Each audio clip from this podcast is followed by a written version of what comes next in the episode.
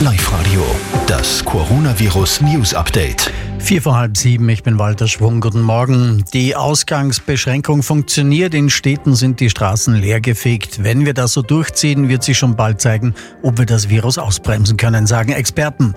Österreich holt Urlauber nach Hause. Heute kommt eine Maschine aus Marrakesch in Wien an. Ab Donnerstag stellt die Auer dann ihren Flugbetrieb ein. Und Krisensitzung bei der UEFA. Heute wird über die wahrscheinliche Verschiebung der Europameisterschaft 2020 beraten. Es soll auch geklärt werden, wie es mit den Fußballligen generell weitergeht. Und wir sind beim Oberösterreich.